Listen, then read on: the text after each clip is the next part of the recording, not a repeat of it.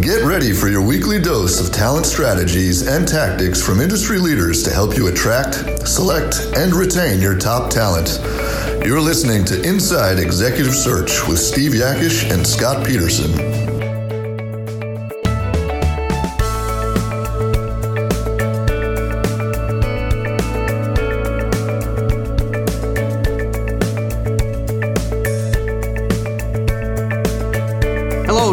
The Inside Executive Search Podcast. My name's Steve Yakesh, and this show is for business owners, board members, and executives exploring strategies and tactics to attract, select, and retain the very best. If you're not feeling 100% confident that you have a plan to find the very best, keep listening. This podcast will help you get there. That said, I'd like to bring in the ever loving Scott Peterson. Oh, I always get a different introduction every hmm. week. There's so much uh, to you. Oh, it's just, it's amazing.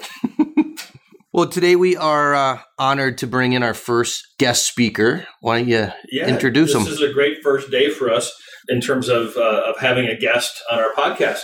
Uh, today, I met a gentleman named George Murray a few weeks ago, and he had a wonderful story about networking and the power of networking. And as you remember, last week we had an episode on active recruiting, or excuse me, active networking and what that means and how to do it, which which led me to think about George in our conversation that we had a couple weeks ago. So let me introduce George real quick, and then I'll let George jump into his story and what he uh, experienced about networking over the last couple years. Uh, George is currently the, the Vice President of Operations and Corporate Officer for Rudolph Technologies. It's about a $600 million publicly traded semiconductor equipment manufacturer uh, with global manufacturing and multi site operations. You must be busy, George. A little bit. Okay. he found himself in two job transitions over the last three years.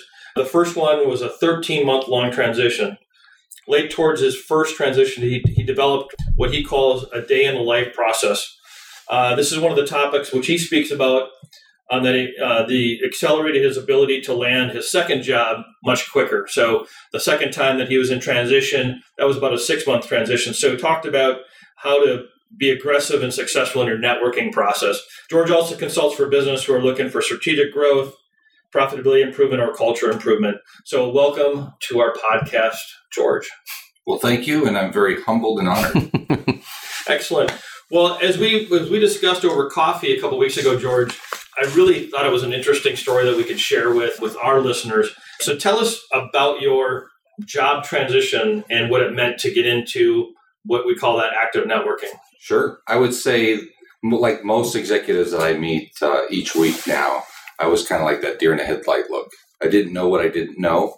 And I was able, very fortunate to meet a lot of great people early on to kind of set a path for me.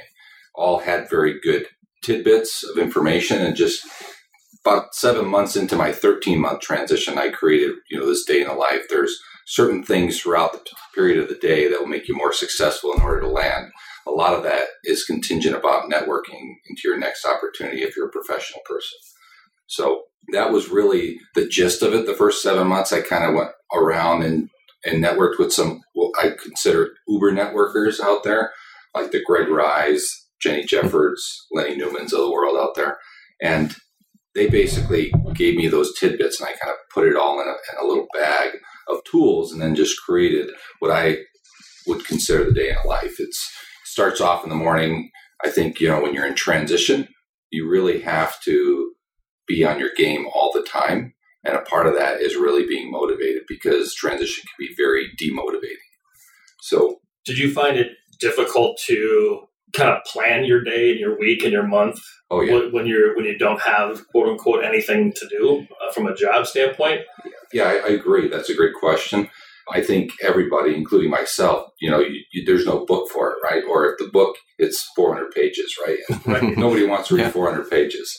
So I think one of the things that I was able to clarify was is that first and foremost, you have to, you know, have to be positive. You have to show up. You have to be what I would consider dressed to the nines.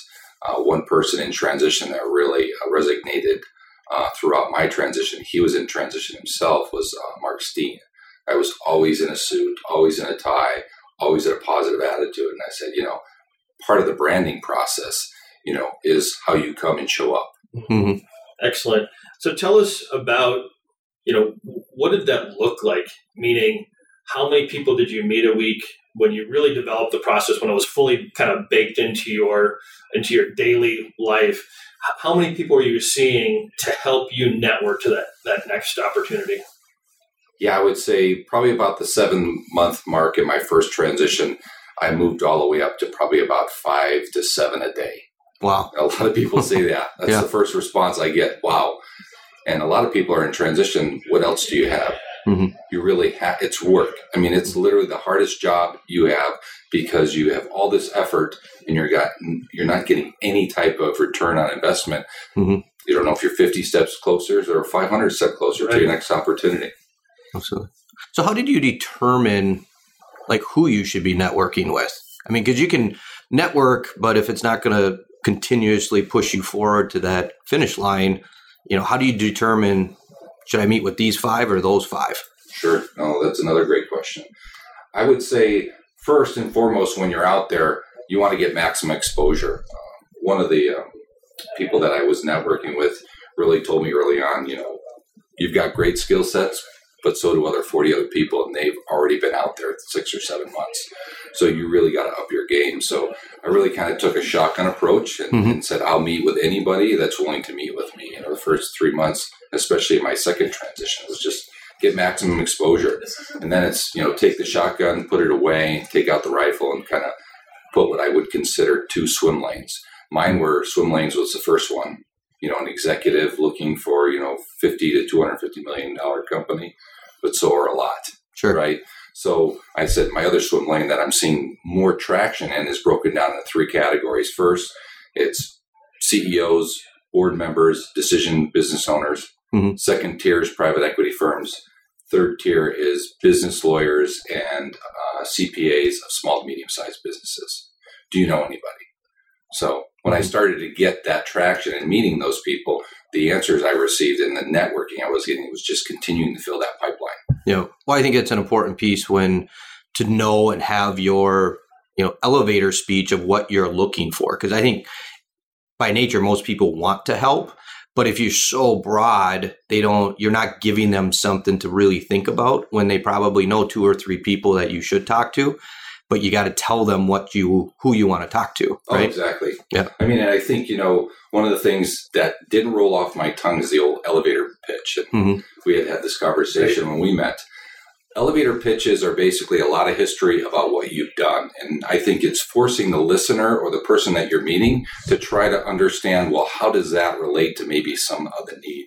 And what i did was is because we live in a very short attention span society I created what I call the value proposition statement. It's got to be two or three lines, less than 30 seconds. What makes you different than anybody else? Mm-hmm. So instead of all about me, it's what skills I have that actually can impact you and influence your business. You know, and mine was always, you know, how do I hit them in their pockets? Mm-hmm. My response is always three of the four pockets. You know, I'm, I'm an executive looking to drive uh, flat to declining businesses in a positive, you know, nature, both top and bottom line, while injecting a more equally accountable work culture. Hmm. 85% of the people that you're interviewing the jobs, they're having problems either their top line, their bottom line, their culture, or a combination. Right. right. Absolutely. So your message to get these meetings with those three networking groups, if you will, you've obviously sharpened that over over time because I'm sure when you first started it was a bit clunky, mm. uh, not very polished, and then you probably became much better at your hit rate in terms of, hey, I'm sending a, an email or an in mail out to a CEO. In the early days, your percentage was probably a lot lower than, than than later. What was your message to these to those groups that resonated with them? That said, sure, I'd love to meet this guy. He sounds dynamic, and I'm, I want to help this guy the best I can. I might not have a job, but I might know somebody that does. Sure. No, I would say actually I was challenged by one of the people that I consider my uh, uh, personal board of advisors. Hmm. Right. Each couple weeks, I sat down with these individuals, and they were basically held me accountable, right? And they also gave me opportunities to to feed my network. So um, one of the one of the days when we were sitting down, the individual said, "What can you do differently? Because certain things have stagnated, right?" And that was kind of another tool I put in my belt. Is is that every three to four weeks, you should have that stop, start, continue model. What's working, continue to do, start something new that, you know, might hit. And one of the things was is actually cold call CEOs. And I didn't believe that. I'm an ops guy. I'm not a sales guy. yeah. It took me quite a while. It took me about three hours to say, okay, if I'm a CEO and I'm going to get a message, it's got to be short, concise, and to the point. Um, I selected 10 CEOs in the metro area. And ironically enough, Doug Baker of Ecolabs was the first CEO to respond within two days. Wow. I mean, and I was literally blown away. And my message to him on his phone was, Doug, this is George Murray, recently transitioning executive, took a company from 100 to 180 million. You know, within 18 months, I'm looking to network in the medium to large business community. Would love your advice. 22 seconds. Hmm. And ironically enough, he called me back two days later, and I was not prepared to say the least. a very awkward start of a conversation, but uh, Well, obviously something resonated with him about that statement, right? He obviously heard you say something completely different than the other message he's been getting because you know he's getting them or not that his, his Yeah. admin probably was filtering, sure. but she put that one through or allowed that one to, to get through or, you know what I mean? So, Yeah, you hit the Um, mark. He had stated to me out of you know many many messages, I was one of the few that was left on the answering machine from his admin, uh, and he said, you know, powerful message. I would keep it, encourage you, and gave me his email and said, you know, I'd do anything to help you. And ironically enough, through my transition, he reached out a couple of times to check up on me and see how things were going. So hey, that's really kudos to him. Yeah, absolutely. So tell us about your your journey that landed you in your current job. I Sure. mean, the all the networking. How did it ultimately help you land at, at Rudolph Technologies? I would say, you know, a majority of my opportunities leading up to Rudolph was um, all through networking. I was in five final rounds of interviews. Hmm. Rudolph was one of them. And Rudolph was the only one I went direct to the CEO. And a couple days later, he called me back, Hmm. right, with a similar message. And then six or seven weeks later, I got an offer. Um, the other four were all introductions. You know, four to five, you know, strings of introductions. Actually, one of them was uh, from uh, Doug Baker and Mhm. the contacts that uh, we created over over that por- course of time. But uh, that's how I, I just reached out, Hmm. left a message to Mike, said, "Here's my value proposition statement." Two days later, he calls me and said, "Listen, you're a little bit behind in the interviewing process. We need to expedite you. CFO's coming in next week, and like I'll be there." and uh, went through the final rounds and uh, got the offer. That's awesome. It's a great company, great people, great culture. Yeah, I made the right choice. Awesome. So now that you have done all this networking, you have you've developed this this network of people, you know, through all of your transitions. How are you utilizing that network and applying it to in your job today? I would say, first and foremost, it's that personal board of advisors. I still reach out to them very periodically. You know, some a couple of weeks. Actually, one's a CEO in the metropolitan area that I developed over time, and I talk to him quite frequently every you know three to four weeks. Uh, last time I talked to him, he was stepping off a plane in Dubai. He's like, George, you know, how's it going? so I just think that that you you should be able to create that because that can also hold you accountable in transition because you can get a little lazy if you don't have people holding you accountable and having those metrics in place. And then the other thing is from that resource perspective is is that when you have challenges in a business that you may not want to um, are ready to share with you know your peer group or, or your boss or whatever, you can use them as a sounding board, right? Absolutely. So, and then I just think that when you're landed, you really need to keep that refreshed and that's, you know, continuing to do, you know, three to four network meetings, whether it's seven o'clock in the morning right before work or right after work. And then one of the things that uh, Steve Stope, another great Uber networker, gave me, he said, you know, every two to three years, just send a really quick update, you know, a couple of lines of what you've been doing, a couple lines of what you may need help with or whatever. Mhm. and that really just keeps your you know your uh, network live and well because a lot of times we get in heads down and the next thing we know we find ourselves out and it takes about six or seven months to start that networking group back up again. So that's a good segue into if, if, if I'm an executive or really anybody that is in a current in a current role and not really looking for an opportunity.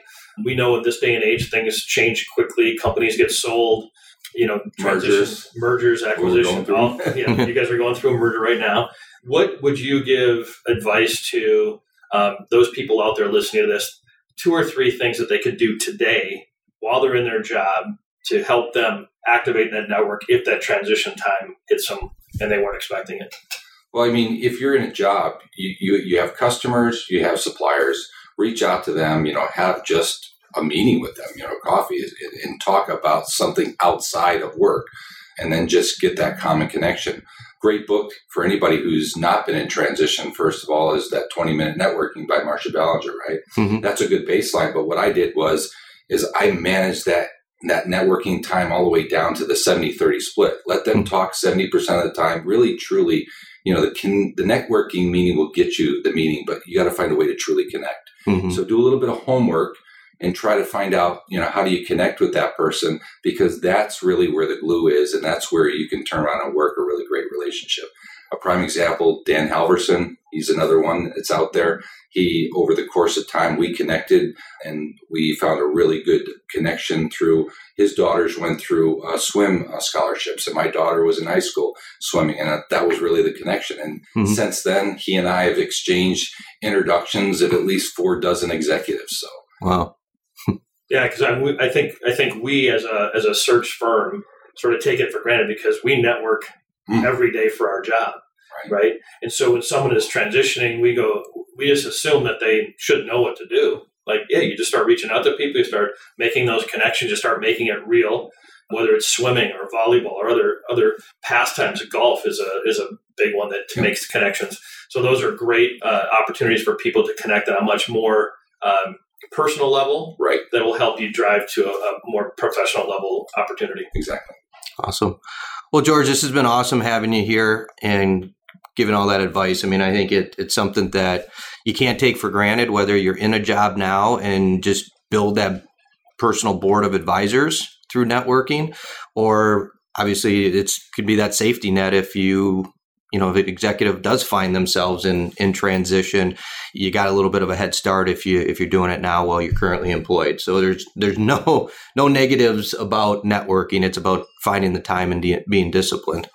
I love the the personal board of advisors. I think we all sort of have them but we i didn't really put that sort of thought around them because there are go-to people in my life that I go to with questions about business or personal or whatever it might be. So that personal board of advisors, I like that sort of terminology, and I think that's a great takeaway for people to make sure that they have that an active personal board of advisors in their in their life. Oh, without a doubt, absolutely. Well, thanks again, George, for coming in. And that'll be a wrap on this episode. For our listeners, as always, if you want to get a hold of Scott, you can look him up on LinkedIn or go out and visit versique.com and you can get all his contact information.